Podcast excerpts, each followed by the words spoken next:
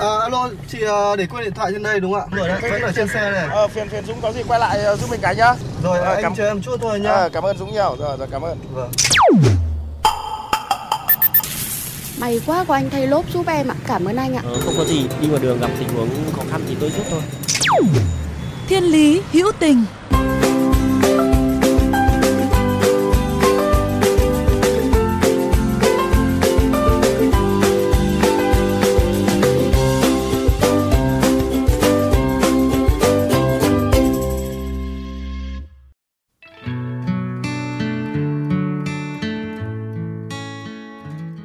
Quý vị thân mến, những câu chuyện về những chuyến đi từ thiện trao đồ ăn, nhu yếu phẩm cho đồng bào miền núi có cuộc sống khó khăn có lẽ đã không còn là điều xa lạ đối với tất cả chúng ta. Nhưng việc đưa tri thức, đưa những con chữ lên vùng cao thông qua những cuốn sách hay, ý nghĩa với mong muốn chăm sóc đời sống tinh thần cho người dân nơi đây, đặc biệt là trẻ em, thì chắc hẳn vẫn chưa có nhiều người nghĩ tới và thực hiện. ấy thế mà gần 10 năm qua, có một chàng trai tại thành phố Hồ Chí Minh vẫn luôn miệt mài làm công việc đó cùng với câu lạc bộ của mình mang tên Chủ nhật yêu thương bằng một dự án có cái tên cũng vô cùng ý nghĩa 1001 thư viện nơi bản xa.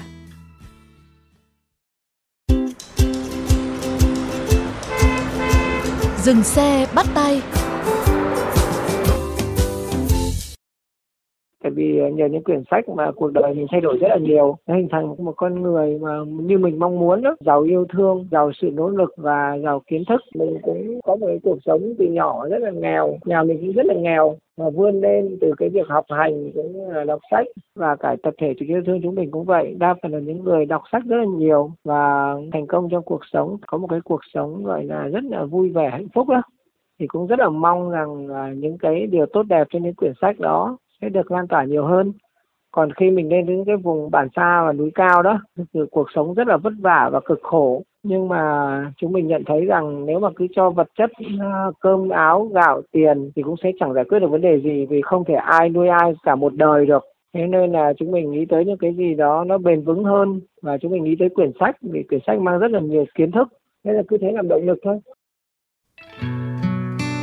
Đó là những chia sẻ của anh Nguyễn Tú Anh khi nói về lý do mà anh và các thành viên trong câu lạc bộ lại quyết định chọn những quyển sách làm món quà để gửi đến cho trẻ em nghèo miền núi trong những chuyến đi từ thiện của mình. Được biết cứ vào chủ nhật hàng tuần, anh Tú Anh cùng với những tình nguyện viên đều dành thời gian đi khắp những con đường bán sách để mua sách tặng cho trẻ em hay thực hiện việc xây dựng thư viện ở những nơi vùng xa xôi. Không những bỏ công sức và cả thời gian, mọi người thậm chí còn tự bỏ tiền để mua sách, dù trong nhóm có nhiều người vẫn còn là sinh viên. Để rồi mỗi tháng một lần, nhóm sẽ chuyển lượng sách mua và quyên góp được lên cho trẻ em ở các tỉnh từ Bắc Trung Nam, mà đa phần trong số đó là trẻ em người dân tộc thiểu số. Vậy nên, đại bản doanh của câu lạc bộ chính là một thư viện, hay nói cách khác là một căn nhà trọ chứa đầy sách và không bao giờ khóa cửa, luôn sẵn sàng chờ đón bất cứ ai đến đọc hay muốn góp thêm một bàn tay cho thư viện. Vì vậy, cho dù bạn là ai, người quen hay lạ, thì hãy cứ nhấc then cửa lên và bước vào. Bên trong ấy luôn có vô vàn cuốn sách đang chờ đợi bạn để cùng nhau chia sẻ niềm vui và sự yêu thương. Cho dù là quỹ của nhóm lúc nào cũng âm, có lúc còn âm rất sâu, khiến kế toán phải yêu cầu không được mua sách nữa.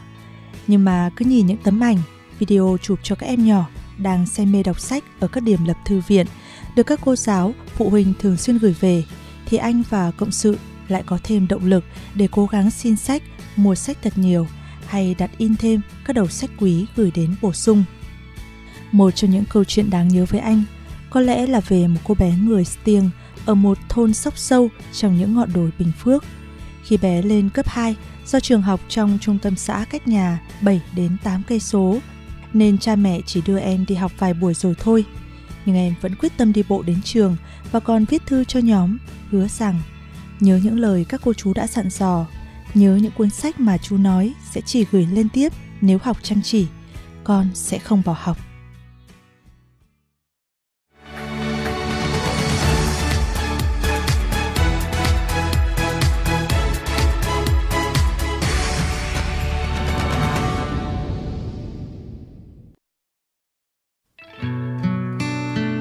Dù mang đầy ý nghĩa nhân văn và được xây đắp bằng sự cố gắng của rất nhiều người nhưng không phải lúc nào những hành trình mang tri thức đến vùng bản xa, núi cao của nhóm Chủ nhật yêu thương cũng nhận được sự chào đón nồng nhiệt của bà con. Khi mình mang cuốn sách lên đấy nhiều khi là đồng bào mình phụ huynh bố mẹ từ nhỏ ấy, hay bà con ấy, cũng ờ, không ưng lắm đâu. Tại vì người ta quen nhận gạo nhận mì rồi nhận uh, mắm muối rồi đồ ăn rồi còn mang quyển sách thì có ăn được đâu. Cũng chẳng mang đi bán được. Nên là người ta cũng hơi buồn buồn đó người ta cũng hỏi là nay đoàn mang lên cho quà gì đó. Mình chỉ trả lời rằng là đoàn mang quyển sách lên để à, đọc chơi cùng tụi nhỏ thôi. Thì cùng từ nhỏ đọc những quyển sách thôi chứ cũng không có gì cả. Thấy bà con cũng buồn buồn. Thì mình thì cũng kệ, cũng cũng cũng quen rồi. Tại vì chúng mình đi đâu cũng vậy, chúng chỉ mang sách thôi mà. Nghe lần đầu cũng có thấy hơi nhột nhột nhưng mà mình, chúng mình đã xác định từ trước rồi. Chúng mình mang tới là cái lâu dài, mang tới những cái quyển sách để giàu hơn tâm hồn và giàu hơn kiến thức để phát triển cái bền vững. Chứ chúng mình không mang cơm áo, gạo, tiền để hỗ trợ bà con trong ngắn hạn. Bà con cũng không tiếp đón ờ, chúng mình nồng nhiệt lắm, thì cũng kệ. Chúng mình chơi trẻ con là chính mà. Còn với từ nhỏ thì nó cứ thì vui, thấy sách hay là nó xào tới thôi.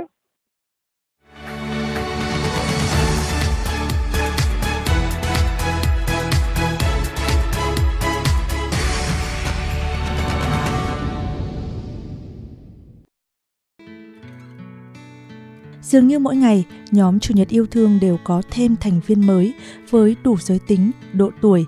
Nhưng theo anh Tú Anh, nét đặc trưng của nhóm thì vẫn mãi không thay đổi, đó là giản đơn, hồn nhiên, yêu thương và đầy mơ ước.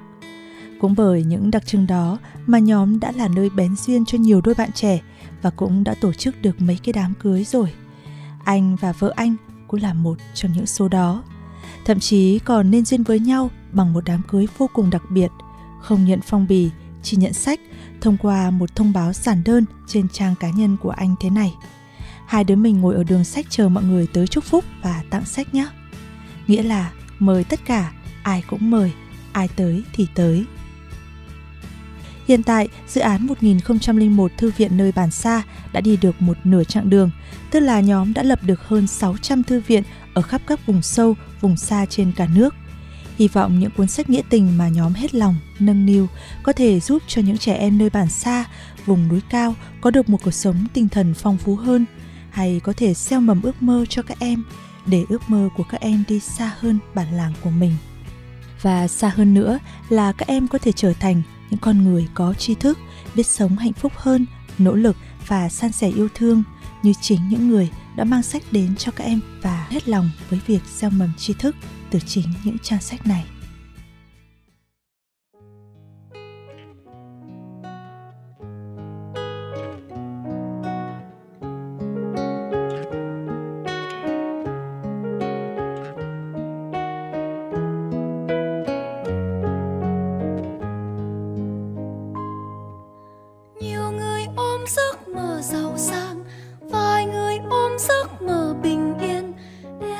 Cần an trú. Em cần yêu thương.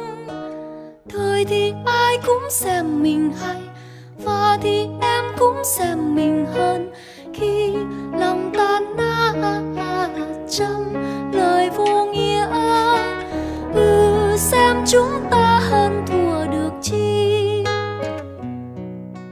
Các bạn thân mến, nếu trong những giây phút của cuộc sống thường ngày hay trên những con đường mà các bạn đi qua có những câu chuyện khiến bạn nhớ mãi về tình người, tình yêu cuộc sống, rất mong các bạn hãy chia sẻ với chúng tôi qua fanpage Thiên Lý Hữu Tình hoặc địa chỉ email thiên lý hữu tình fm91 a gmail.com. Chương trình phát sóng chiều thứ ba, phát lại chiều thứ năm hàng tuần trên kênh VOV Giao thông.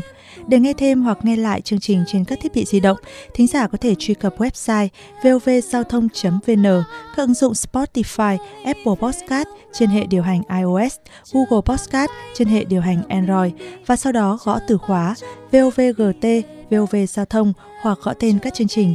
Xin chào và hẹn gặp lại.